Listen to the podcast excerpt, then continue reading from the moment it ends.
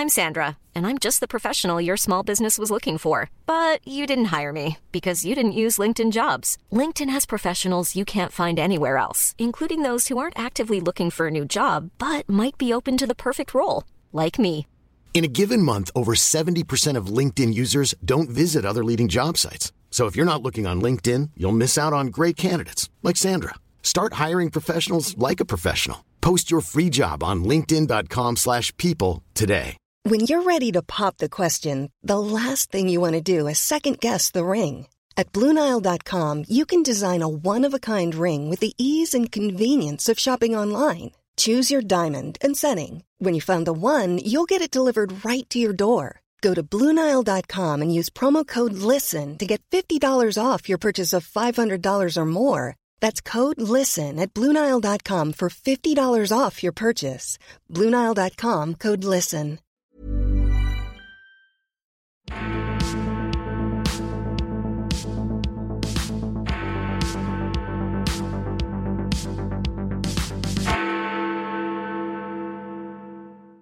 Hello and welcome to the CapX podcast brought to you by the Centre for Policy Studies.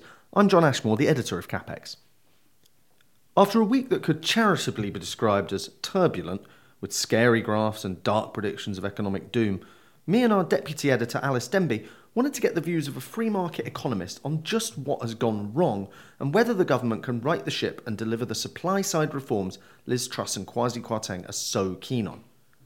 Our guest this week, Julian Jessop, will be well known to listeners as a regular CapX contributor on all things economic. Julian's also worked at the Treasury, HSBC, Capital Economics, and was recently chief economist at the Institute of Economic Affairs. I began by asking him to set the scene for us on what market conditions are like at the moment and how that affected the response to the government's plans. The most important thing that was happening was the the strength of the US dollar, uh, which reflected a, a, a, number of things. Um, it was partly the expectation that the, the US central bank would raise interest rates more aggressively than, than other central banks to, to tackle inflation.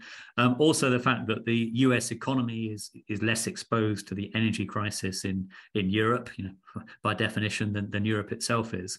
Um, and also additional safe haven demand, uh, you know, particularly over the last few days with um, Russia apparently sabotaging uh, gas supplies to, to Europe. That's the sort of thing that's very positive for the dollar as well. Um, so the, the, dollar was strong across the board, not just against the pound, but against other major currencies too. And also bond yields were rising everywhere. So the, the cost of government borrowing was increasing significantly, not just in the UK, but uh, but in other markets. So uh, this was a particularly risky time for the government to do anything big and bold. And I think some of the detail of the announcements last week, you know, caught the markets out and just that little bit too much. The the straw, if you like, that broke the camel's back and triggered further sharp falls in the pound and big rises in government bond yields. Yeah, I mean, that was my question. Uh, to, to, what extent do you think that this was a question of the policies themselves that Kwasi Kwarteng announced? And many of these, uh, uh, I think we have to say that we here at the Centre for Policy Studies support. You know, we was we were calling for um, uh, to the government to abandon the rise to corporation tax, for example. Mm-hmm. Um, uh, so, uh, to what extent do you do you think it's the policies themselves, or, or the the kind of the presentation, the package as a whole? Well, I don't necessarily think it's the policies themselves. Actually, the, the bulk of what the government has has announced in the last few weeks has, has been received very positively. So the uh, the energy price guarantee. I mean, we you know we, we all hate it because it's not a, a well targeted measure. It's extremely expensive, but um, it does at least significantly reduce the chances of a of a deep recession over the over the winter.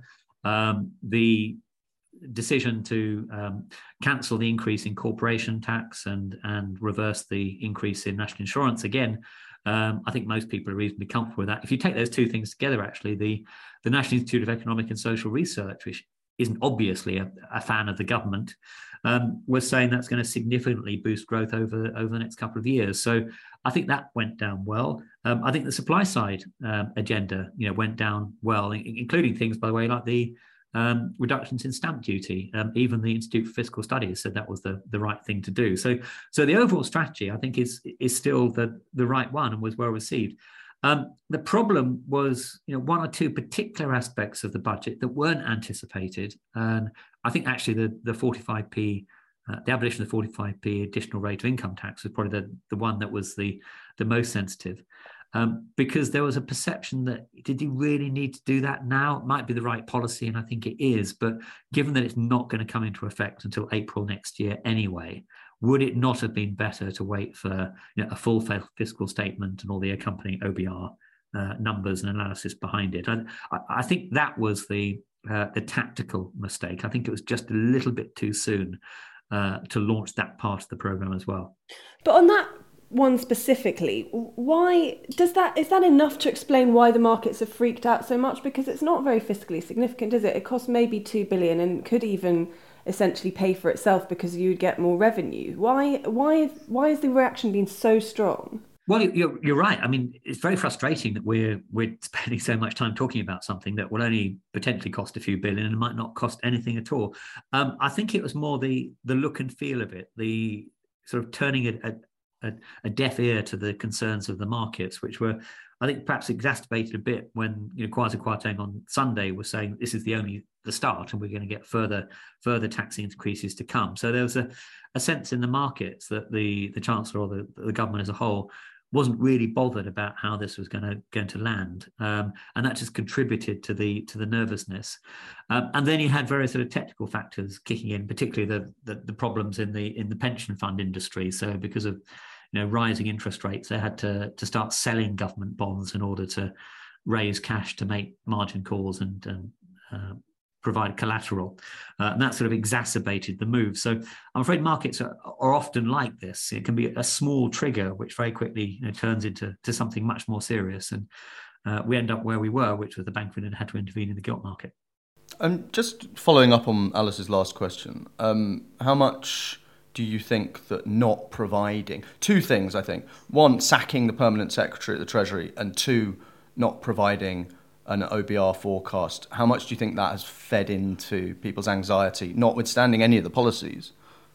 Um, well, I think sacking the permanent secretary of the Treasury, that uh, I don't think people are too worried about that. I mean, it, it, seems perfectly reasonable to me that if you're, you know, take over a company, you get rid of the existing management if you weren't very happy with them. So I, I think that in itself wasn't too big a, a, deal, but it does feed into the sort of general narrative of, you know, tearing up institutional structures and and so on.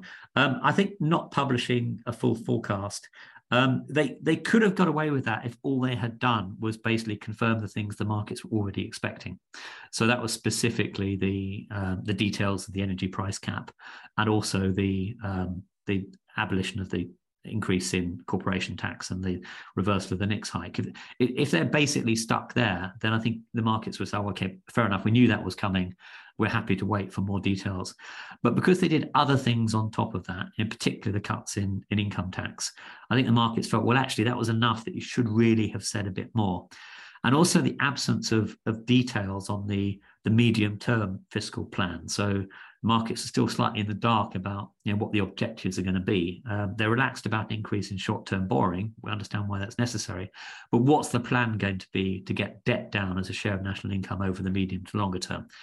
So um, I don't think it's necessarily a mistake not to publish those those forecasts. And if, if they'd stuck to what we were expecting, they wouldn't have had to. But because they went further than expected, I think the markets were looking for a bit more from the OBR. I think people might be a bit surprised. I mean, I, I think of the, the markets as a question of kind of spreadsheets and very empirical and it's numbers and moving around columns. But it seems to me that they've, to some extent, taken a political judgment, and particularly the IMF statement that these measures might exacerbate inequality seems to me like a political judgment rather than purely an economic one that's been made here. Uh, yes, I thought the the IMF statement was a bit strange. I mean, I, I, I don't actually believe in, in, in, shooting the messenger. To some extent, the, I, the IMF were just flagging up concerns in the in the markets about sustainability of the public finances. But um, it wasn't obvious to me why the IMF was also talking about uh, the impact on inequality, which is um, I mean, if you, if you think inequality is is as important an issue as as others do, um, that seemed to be taking very much the view that you judge a budget by its immediate distributional impact, not its longer term impact on, on growth and productivity and therefore on real wages, investment and, and jobs. So it did seem to be quite a, a political intervention in the way that was done.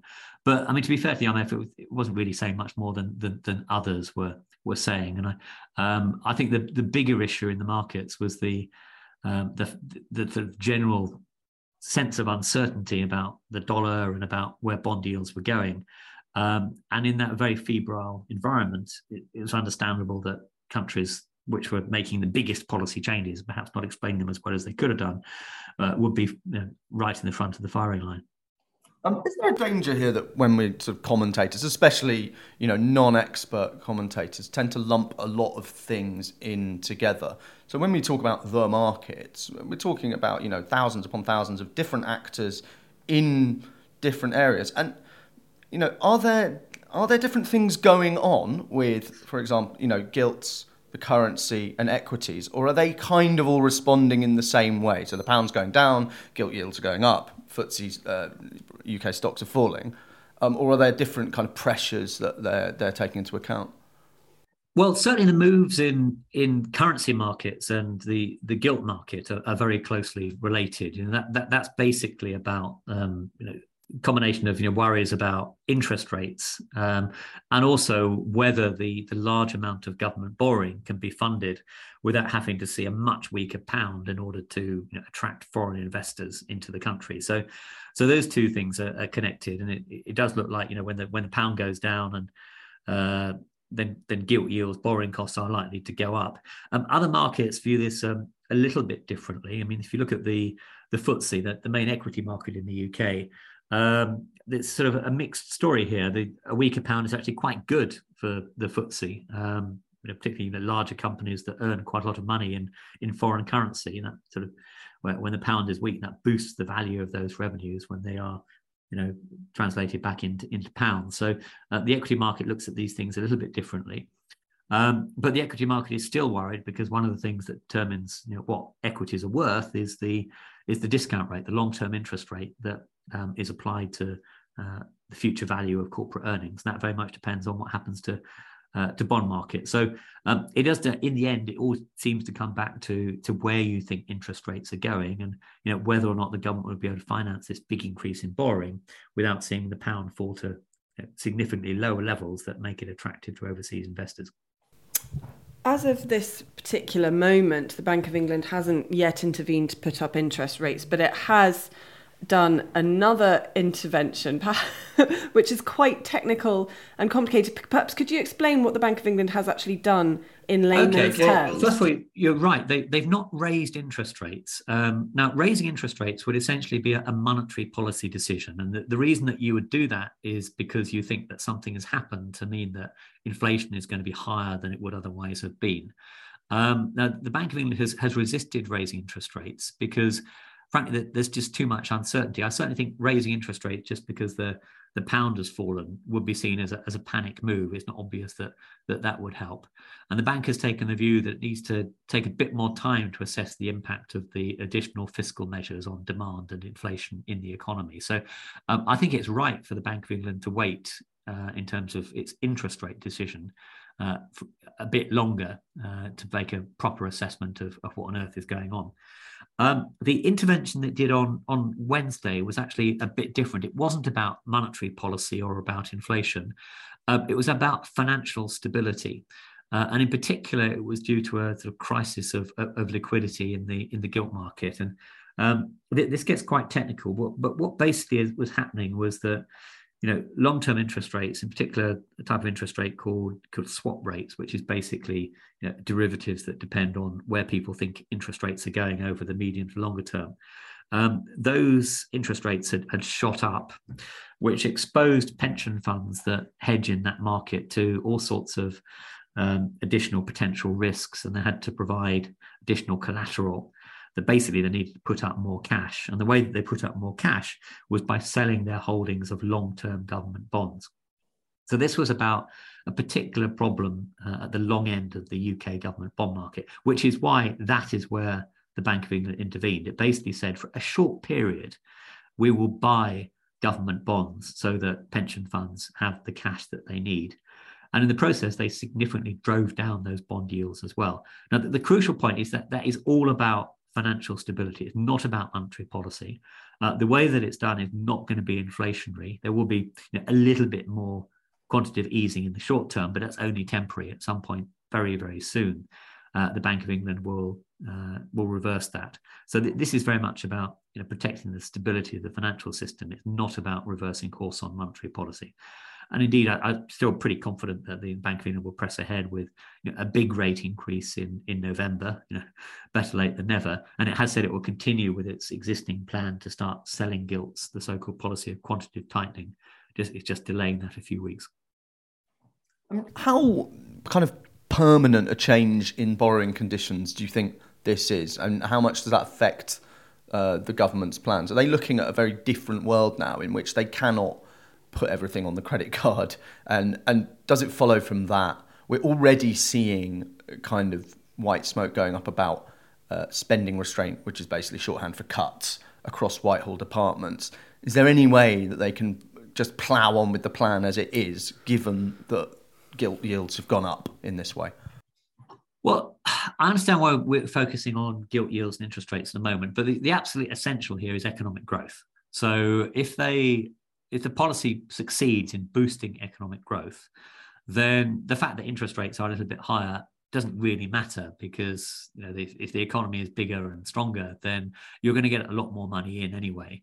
Uh, and the fact you're paying a bit more in interest is is if, if anything actually a healthy thing. I mean, the alternative would be, yeah, if you want to keep interest rates low, you have a sort of recession or you know decades of stagnation as you've got in Japan. I wouldn't look at Japan as you know, somewhere that's a great success, even though its interest rates are a lot lower than than those in the UK. So I think to some extent what we're seeing is inevitable and long overdue in correct, correction in interest rates, taking them back to towards more normal and, and sustainable levels. Um, my own hunch is that the the new normal or sort of long term neutral rate of interest rates is probably going to be now something like between four and, and, five percent. Uh, and that's where we should expect interest rates to head in the in the next few years. But I don't think we're going to get there quite as quickly as some people in the markets think. Indeed, some people are thinking interest rates might rise as high as five or six percent. But I, I don't think that is likely, partly because the economy is still struggling with a large amount of debt, including mortgage debt. So it's much more sensitive to higher interest rates than it used to be. But also because a lot of those forecasts of really big increases in interest rates assume that there's a prolonged sterling crisis and the bank needs to respond to that.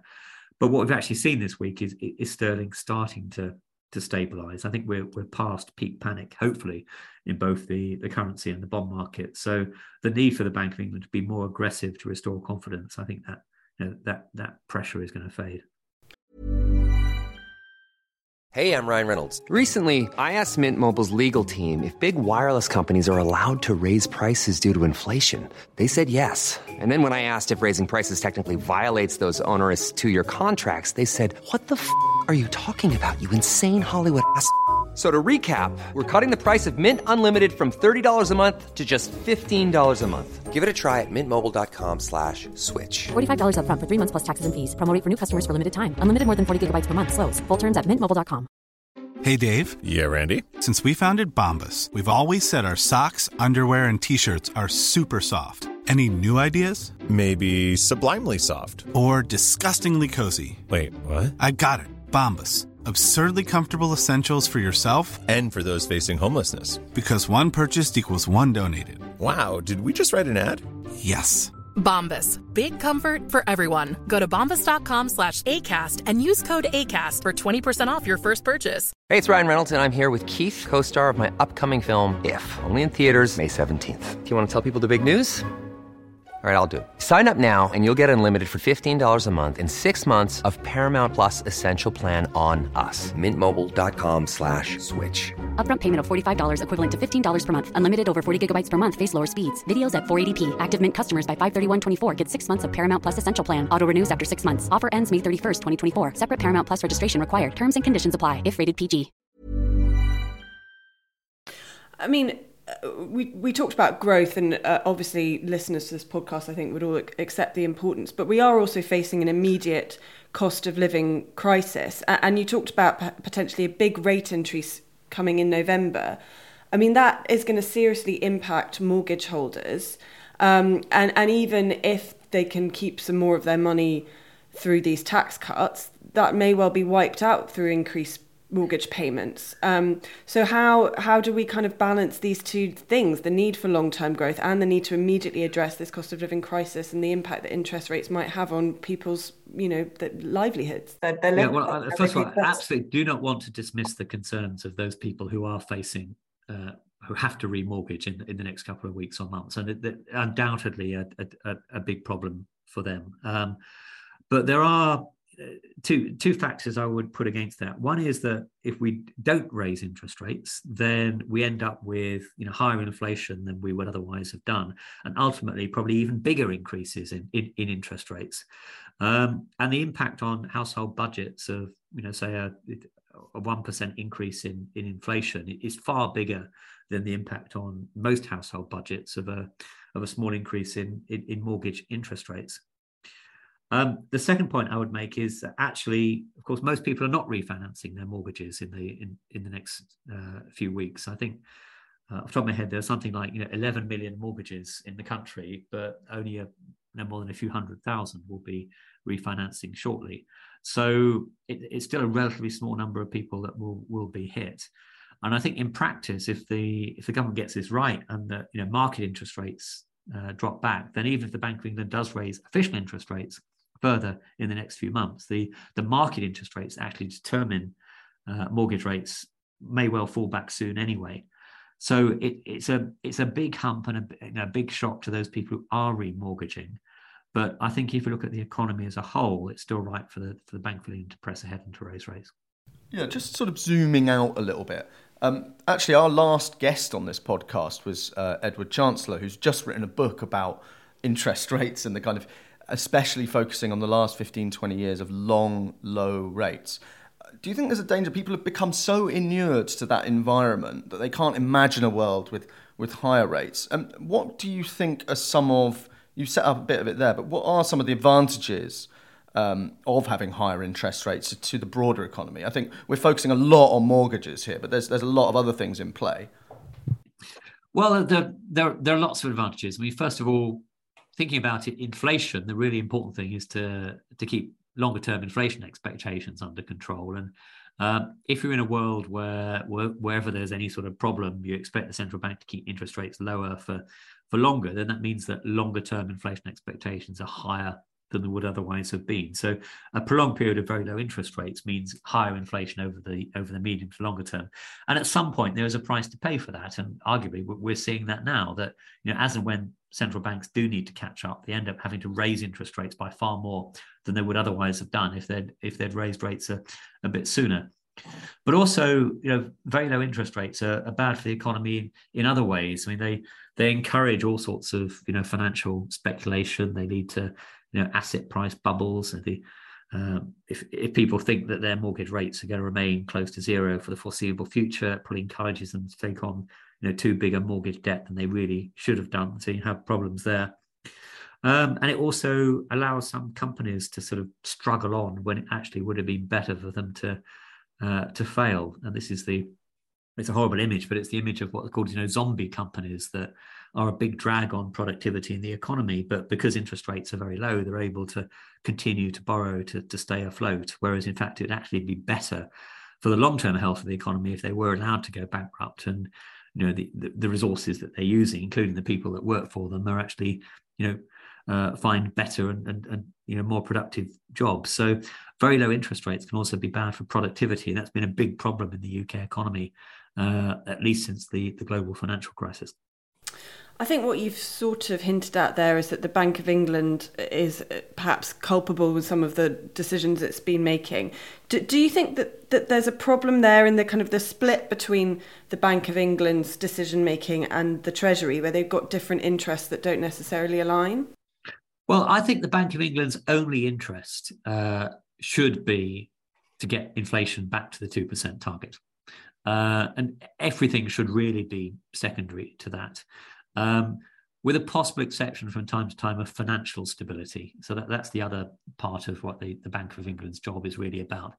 Um, the problem over the last few years is that the, the Bank of England seems to have taken on all sorts of other responsibilities, you know, whether that's know, you know, climate change under the the, the Mark Carney era, uh, or more recently, the idea that the, the, the Bank of England's job is to help the government to finance enormous amounts of borrowing and, and, and spending, which is, you know, I think, really dangerous because that, I mean, that's bad for fiscal discipline, but but also it means that you know at the wrong time, the bank could end up printing enormous amounts of money to finance its purchases of, of government bonds and therefore making inflation higher than it should otherwise have been. So um, I, I, don't really see a, a clash here because I, I think that the two sides should be trying to do other things. I mean, it's the bank's job to worry about the overall level of inflation in the economy.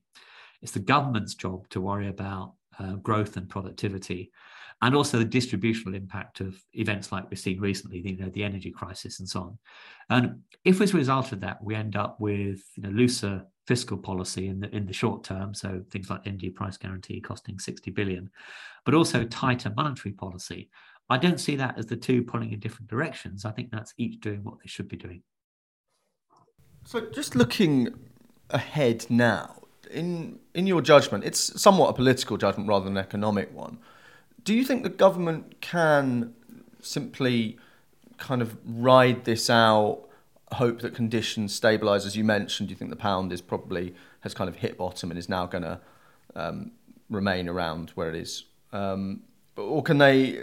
Do you think if they roll back a few of the measures, it would calm things down a lot more, or do you think it would just show people that actually they're prepared to U-turn really quickly, and that would itself send a negative message? it's, it's a very difficult judgment to make, isn't it?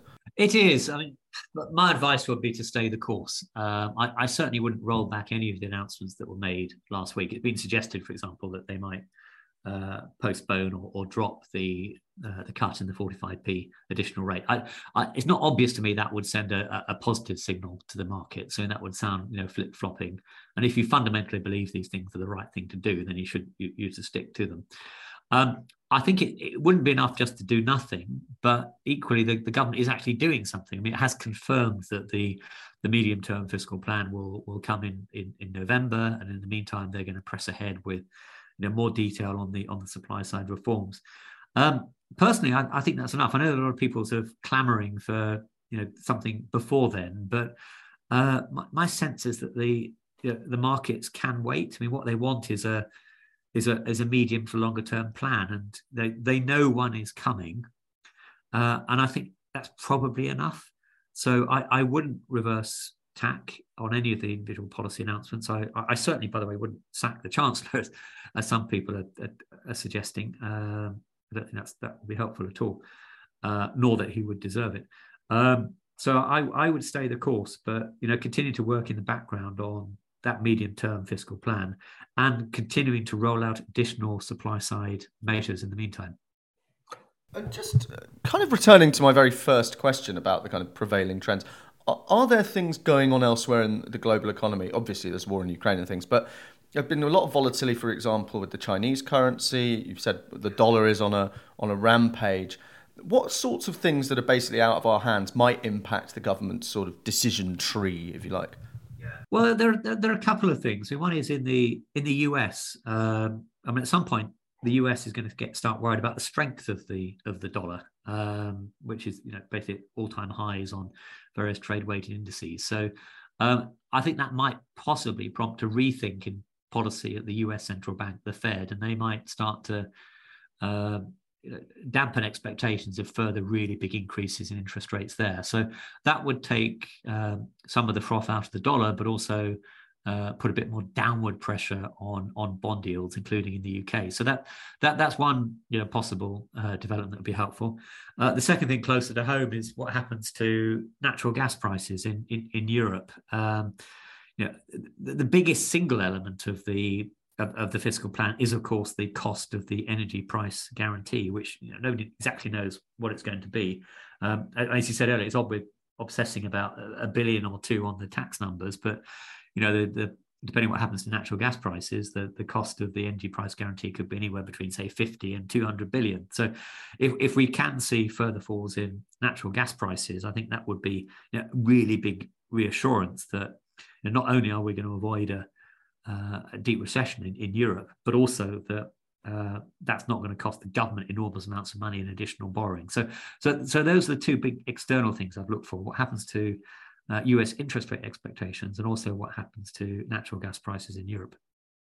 I want to pick up on something you said, your answer to the previous question. You said, you know, that the, the Chancellor of the government should stay the course, especially if we believe that this is fundamentally the right thing to do. I suppose my question is, are we the bad guys here? Uh, that's a good question. I mean, it has been put to me. You know, we we've been calling for these policies for for decades in some cases, and you know what happens if they're then implemented and and, and don't work. Uh, yeah, my feeling though is that's a nice problem to have. I'd, I'd rather, you know, I'd far rather that they they tried these policies and. Uh, if they don't work, then obviously we, we can stick our hands up. But uh, obviously, I believe that they will. Uh, you know, overwhelmingly confident this combination of, you know, well targeted tax cuts and supply side reforms is the is the right thing to do. I think we need to get away from the previous fiscal orthodoxy of worrying about short term borrowing and instead refocus on getting debt down as a share of national income. Uh, and I also, I, I, actually think it's a it's a positive, a, a, design feature rather than a bug that some of this stuff in the short term is is quite unpopular, whether that's the, the banker's bonus cap or the 45% rate or or uh, getting rid of planning restrictions that you know might run up into the, the dreaded NIMBYs. Um, so I yeah, I mean it is it is a, a risk and it is possible if it backfires that you know people like me and others associated with free market think tanks will get part of the blame. But no, we believe this is right. Um, so you know i'm quite confident to to stand up and say yeah if, if, if it's wrong blame me. But you know we need to need to give it a go. I wonder um just picking up on that what which policies were you most happy to see in the growth plan. Let's just leave aside tax cuts. We talked, everyone is talking about tax cuts to death. In, in my opinion, they're ignoring a lot of the other stuff in the growth plan that was actually pretty, pretty positive. Um, but which, A, which policies are you sort of most excited about? And B, which ones do you think are going to have the quickest impact on growth? Well, I mean, to answer your second point first, part, part of the problem here, of course, is supply side reforms do take a while to to, to feed through. So that's why actually a lot of the of what the government has announced has been more on the demand side. So the, the energy price guarantee is, is basically something on the demand side. Uh, but even that was accompanied by you know measures on the on the supply side, you know, allowing the extraction of uh, more fossil fuels in the short term at least. That's not a longer term solution, but it's something that we need to do. And you know, thinking more about investment in, in renewables. So so even the energy price guarantee and the the accompanying policies had a good supply side element as well. Um, I mean, looking looking forward, um, actually, a, a, lot of the tax cuts did have a, a, supply side element to them. I mean, it's all about uh, you know increasing labour supply and encouraging companies to to come here and invest and, and create jobs that might not otherwise have done. So even the tax cuts had a had a supply side element to them. Um, but I think the really big benefits are going to come through from things like planning reform, uh, which isn't just about house building, it's also about infrastructure you know, more generally. So, uh, funny, I was listening to, to, to Keir Starmer earlier this week. He actually made a very good point that you know, one reason why we've not been able to build as many offshore wind farms as we might otherwise have done is is sort of NIMBYism and um, you know, excessive planning regulations there. So that's at least something that I agree with the Labour leader on. Uh, so so planning reform is not just to boost house building, but also also sorts of infrastructure.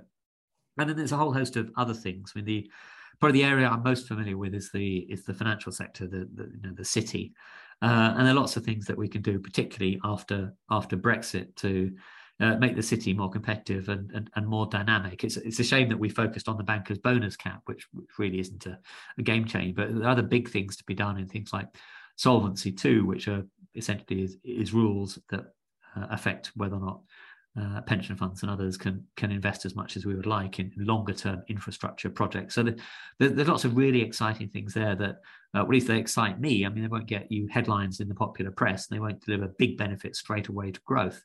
But I think that's where a lot of the big wins are going to be made. Okay, well, Julian, it's nice to end on a sort of more positive note, as I usually like to on this podcast, after such a chaotic and, and, turbulent week. I should just note to listeners that we record this on a Thursday, so if the FTSE does collapse uh, over the rest of the day, it's not our fault and we didn't know. Um, Julian, thank you very much indeed. Thank you at home, as ever, for listening, and do, tune, do tune in next Friday for another episode of the CapX podcast.